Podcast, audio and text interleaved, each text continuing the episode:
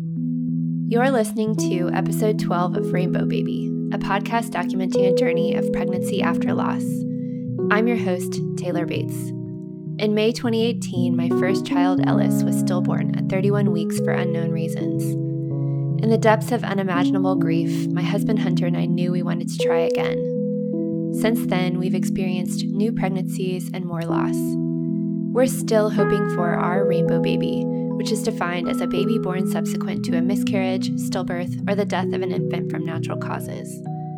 I want to share my story with you because life after pregnancy loss can be so isolating. You'll also hear conversations with others who've walked this path before me.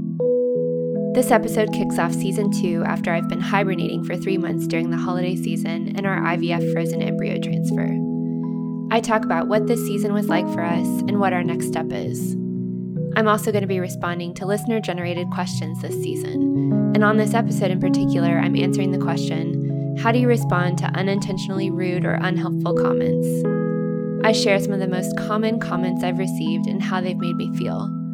I talk about how I've responded to them and best practices for communicating during pregnancy loss, grief, and trying to conceive after loss. Here's the episode. Hi, everyone. I'm so glad to be back to this podcast. I've been taking a break for the past few months, um, and I'm going to call this season two. I feel like it had kind of a natural end to season one as we came into the holidays and also got into the thick of our I V F cycle, um, which I do want to share with you some updates on what's happened since October, which was the last episode of this podcast. So the last update episode that Hunter and I did together, we talked about our egg retrieval, which we ended up getting four embryos from. We were really happy with that. They were genetically tested and Um, proven to be, or sh- shown to be healthy, hopefully. Nothing is guaranteed. Um, and we went on to have our first frozen embryo transfer on December eighteenth, which was Hunter's birthday. It was a really nice day. He took the day off of work to take care of me um, and just spend the day together, really cultivating a sense of hope. Um, And it was during the holidays, so we had a lot of really great distractions because that time of waiting can be really tense. You know, they call it the two-week wait. And I was really pleased because I managed to not have a lot of anxiety during that time. And we were surrounded by friends and family, which was so great. And we had a sense of, of hope and lots of love surrounding us. Um And unfortunately, the cycle didn't end up working. So I got a negative pregnancy test. I think it was um, the day after New Year's, and was honestly shocked to see a negative pregnancy test. On the day of our transfer, I remember as my doctor had just completed the procedure, she looked at me and said, "This is going to work."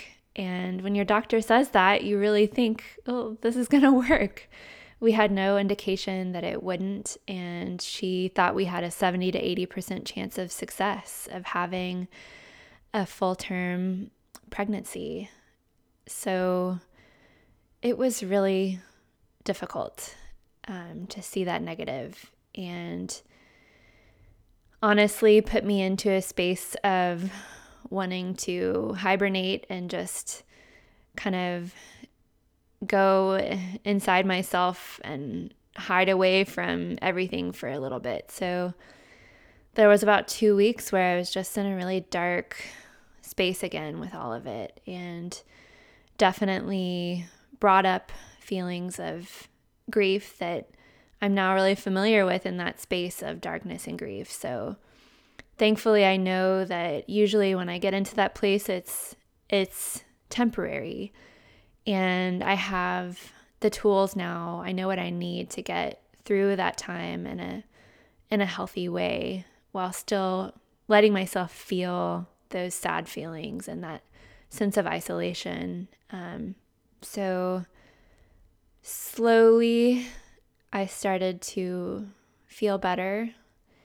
and had a follow-up appointment with my doctor where she said that she'd talked with the other doctors in our clinic and consult, consulted with them about our situation, our history, and was recommending that we try a different medication protocol this time. So the first transfer cycle, we had what what they call a programmed cycle. So they completely took over all of my hormones. Um, so I was taking oral medications of estrogen and injecting um, progesterone oil via syringes every day.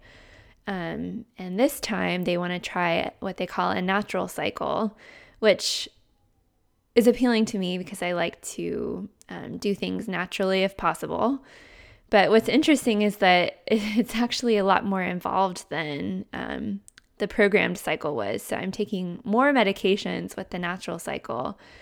Right now I'm on this medication called letrozole, which um, they actually give to women who have breast cancer as a, it's a way to suppress Um, estrogen in the body. And for me right now, they're wanting to suppress my estrogen so that I don't um, create a bunch of as many follicles and eggs as I normally would in a typical cycle. Um, so they're just wanting me to produce like one or two follicles.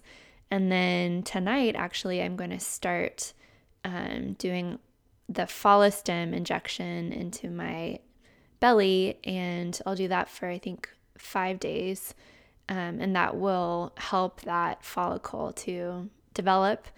And then um, after that, Hunter will give me what they call a trigger shot, and that will trigger ovulation in my body, hopefully. So along the way, they'll be doing ultrasounds just to make sure everything looks like um, they want it to, and that I'm responding how they want me to.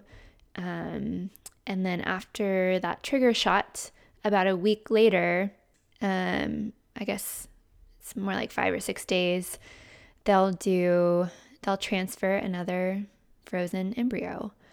Um, so the other thing that my doctor recommended was to do this procedure, a, a minimally invasive surgery called a hysteroscopy. And I had that done two weeks ago. Um, and they did have to put me under full anesthesia, so I was out for the whole thing, but it only took about twenty minutes. And they put a camera into my uterus, um, and she wanted to specifically look at my C-section scar because she was wondering if that, if there might be any extra scar tissue that could be affecting implantation. Um, some women can have just problems with their C-section scars. So um, she went in and my scar looked great. I actually got to see pictures of it afterwards. And the one thing she did find was um, what she called kind of an inflamed patch of endometrial tissue. And so she removed it. At first she thought it was a, it might be a polyp. And that's what she told us after surgery. But um, it was sent off and um, to a laboratory, and they determined that it was Um, not a polyp, and it was not endometriosis either. Um, it was just kind of benign endometrial tissue. So I'm hoping that, who knows if that'll help, you know, but it seems like having a clean and clear uterus can't hurt. Um, and the other thing that she said is that just the act of doing this procedure um, can stimulate the uterine lining to have almost like a kind of an immune reaction and make it, quote, more sticky. So more of an inviting environment for an embryo to um, implant. So even if they hadn't found anything, she was hopeful that just doing the procedure would help us. So doing that procedure and trying the natural cycle, the natural protocol this time, both of those things started to um, help me to get back my hope again about trying, because honestly, after the first one failed, I was just like hopeless, you know, like this is just not going to work for us. And, you know, we've had a stillbirth, a miscarriage, chemical pregnancies, and now a failed I V F cycle. and it just was like a gut punch, um, and really made me question, you know, like, how much more of this can I take? Um, so I've kind of gotten over that hump, and my mom gave me a good pep talk. She's like, we got to just keep trying. There's, they haven't given you a reason to stop trying or stop believing. So I'm pepping myself up again and honestly feeling more optimistic, more hopeful every day as, as it gets closer. Um, so I hope I can maintain that. Um, so please keep us in your thoughts, and I will absolutely share about the process on Instagram and my blog as we go along and on this podcast. Um, so about a week ago on Instagram, on my stories, I shared that I wanted to kick off this new season of the Rainbow Baby podcast with a Q and A episode. And I was really um, grateful that several people submitted really thoughtful questions. So I'll just jump in. The first question is, how do you respond to unintentionally rude or unhelpful comments? This is probably the most loaded question for me. Um, and I want to start off by saying, for any of you listening out there who have Um, found yourself feeling awkward or thought I said the wrong thing to that person after they experienced a loss, I don't want to um, shame you. I don't want you to regret something that you said. Um, so if you've found yourself saying any of the things that I'm about to say, you know, just know that um, I give you grace, and I know that your intentions are good, so I don't want anyone out there to feel bad about themselves if you've encountered yourself on the other end of any of these things. So anyways, here we go. Um, so things that I think are not helpful, or things that I've had said to me that um, really hurt. Initially, after having the um, having the stillbirth and Ellis's death, grieving that, and recovering from a C-section, I had a lot of people who would see me and say, "Oh, Taylor, you look so great. You've lost all your baby weight." And that was really hard to hear, because at the time, all I wanted was a baby, and it was a reminder that I wasn't pregnant anymore.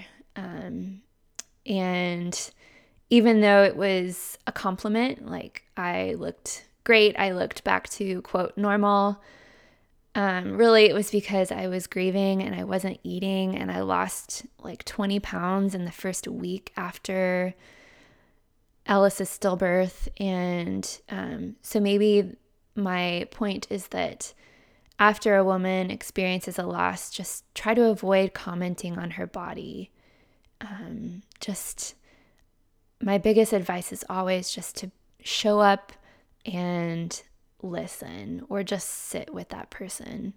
Um, and again, if you found yourself saying something like that, I don't want to make you feel bad, but I'm just hoping that this this is more preventative, so um, and helpful for people out there.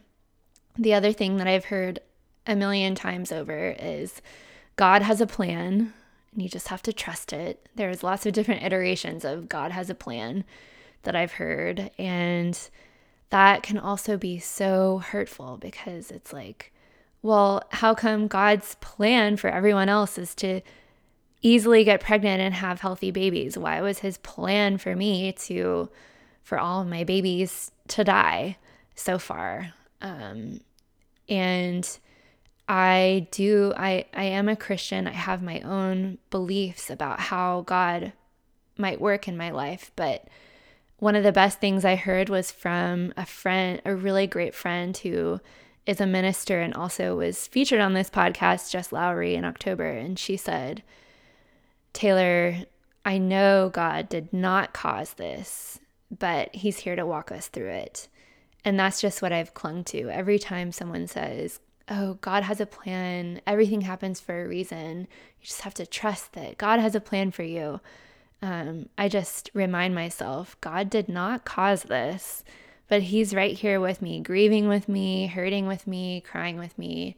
Um, and I'm catching myself right now using, um, referring to God as a he, and that's something that I was um, kind of raised with that I'm trying to overcome. So um, sometimes I'll refer to God as a she or God as it.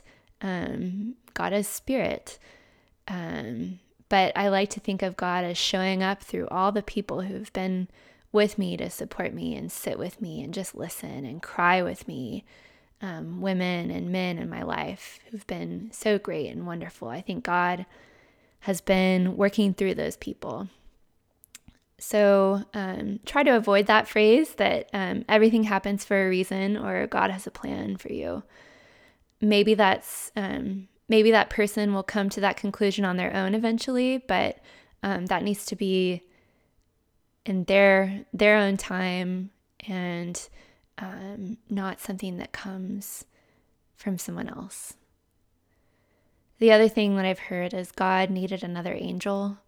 That's kind of similar, equally hurtful. And if you really study theology, that's not how angels work.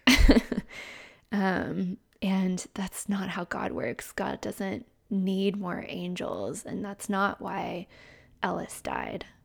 Um, so just try not to use that one.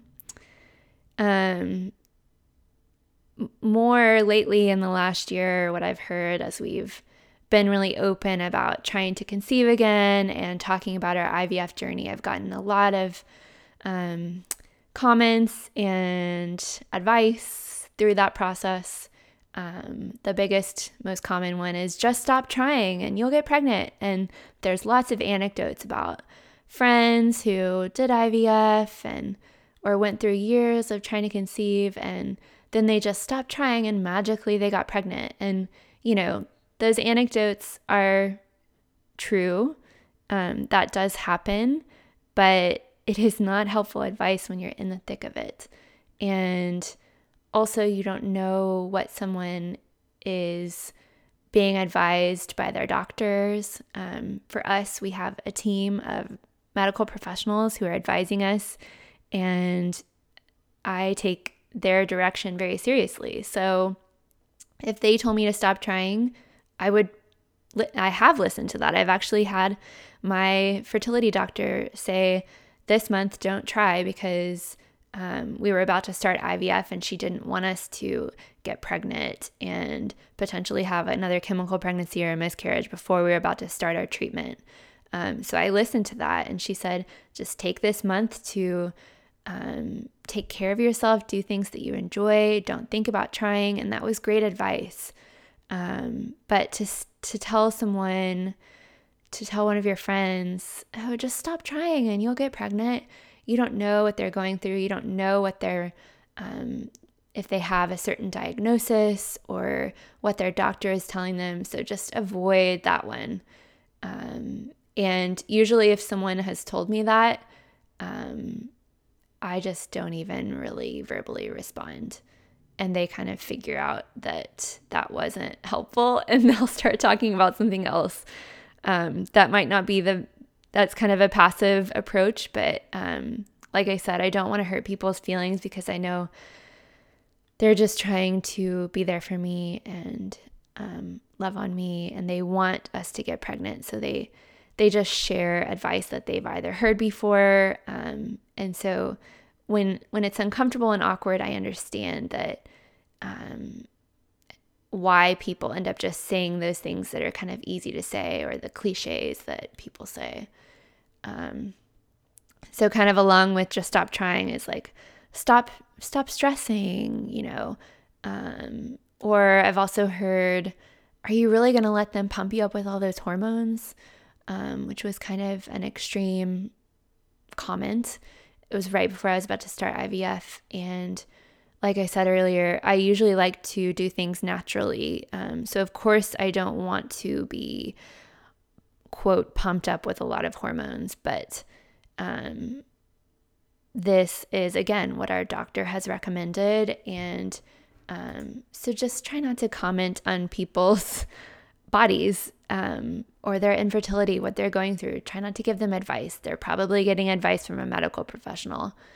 Um, another topic is like people um, telling us, you know, that you're still young, you've got plenty of time, or I know God's going to bless you with children, um, or maybe you should go get your um, your future read by a psychic, and they'll tell you when your baby's going to come.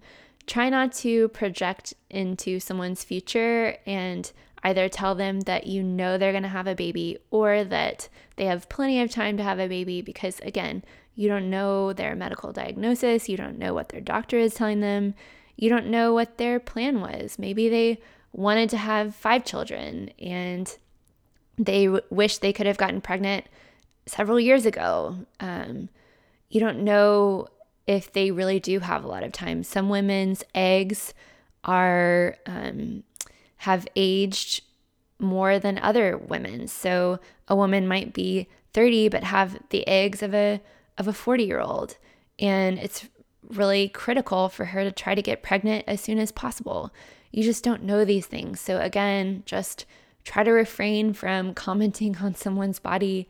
Um, and I guess the question, maybe I'm getting away, I'm focusing on um, what not to say to people or what to say to people, but the question was, how do I respond to unintentionally rude or unhelpful comments? And um, there was this great anecdote that I heard recently. I went to um, a luncheon for the Gus Owen Stevens Foundation, which is um, started by my friend Elizabeth, whose son died, unfortunately, really sadly. And they've gone on to do really great work. And the, at this luncheon, they had Bob Goff as the speaker. He was incredible. And he told this story of a friend of his who'd lost a child, and they had an acquaintance um, who they ran into, and this acquaintance knew that they'd lost their child, and the acquaintance said, "I know what you're going through. I just recently lost my dog." And I can only imagine how hurtful that would feel as a as a parent who's just lost a child, to have someone compare it to losing their dog. Um, and I don't know how I would respond in that situation, but Bob Goff said that this person responded by saying, "Well, what was your dog's name?" and put his hand on her shoulder. And I just thought, that is the most graceful response. I don't know if I'd be capable of doing that, but it just recognizes that everyone has pain and struggle and grief, and we can't really compare our griefs. Sadness is sadness. And so just to have that grace to that person of saying, you know, I I know how much that must have hurt to lose your dog, and it, it also really, really, really hurt to lose my child. Um, and those those two things are both grief. Um So I just, I loved that anecdote, and it was something to perhaps aspire to. Um, so I think that in my responses to all of these unintentionally rude or unhelpful comments, I've given out a lot of grace, because I know I've been on the other end, and I've said those things to people in my life where I've felt awkward or said some dumb cliche, and people gave me grace. Um, so I just try to give other people grace. And a lot of times I'll just shake my head. You know, I, I won't affirm necessarily some of the extreme unhelpful comments, but um, I'll just kind of look at the person and smile and say thank you. Um, and I know some people might disagree with that, because perhaps I'm encouraging um, the wrong kind of cliches or, or things for people to say, but um, I think that people tend to know when they've kind of said the wrong thing, and and I think it's um, it makes me feel better just to trust that I can tell this person's intentions are good, and just the fact that they showed up for me is meaningful. Um, so I had another friend who said that if you're worried or scared about it, then it means you care. You're pushing yourself outside your comfort zone. So if you're worried or scared about saying the wrong thing to someone who's just lost a baby, that means that you really care about them, and you, you want to make sure that you say the right thing. Um, so just trust that people are saying, you know, they're doing the best they can to show up and support you. Um, but I also know how hard it can be sometimes to be the recipient. Um, so I hope that um, if you're listening, if you've experienced pregnancy loss yourself, or you're a person who loves someone who's experienced pregnancy loss and wants to know how to support them, I hope you feel like you just have more insight into all of these questions. Um, like I said at the beginning of this episode, I don't want anyone to feel shamed or embarrassed or um, upset by any of the things that I've talked about. Like if you've um, if you've been on the other end of of saying something that you that could have offended someone. Um, So I, I just want my words to be encouraging and helpful. So I hope that's what you take away from it. I hope this episode was meaningful for you. To connect with me, you can visit taylor ashley bates dot com and also find me on Instagram.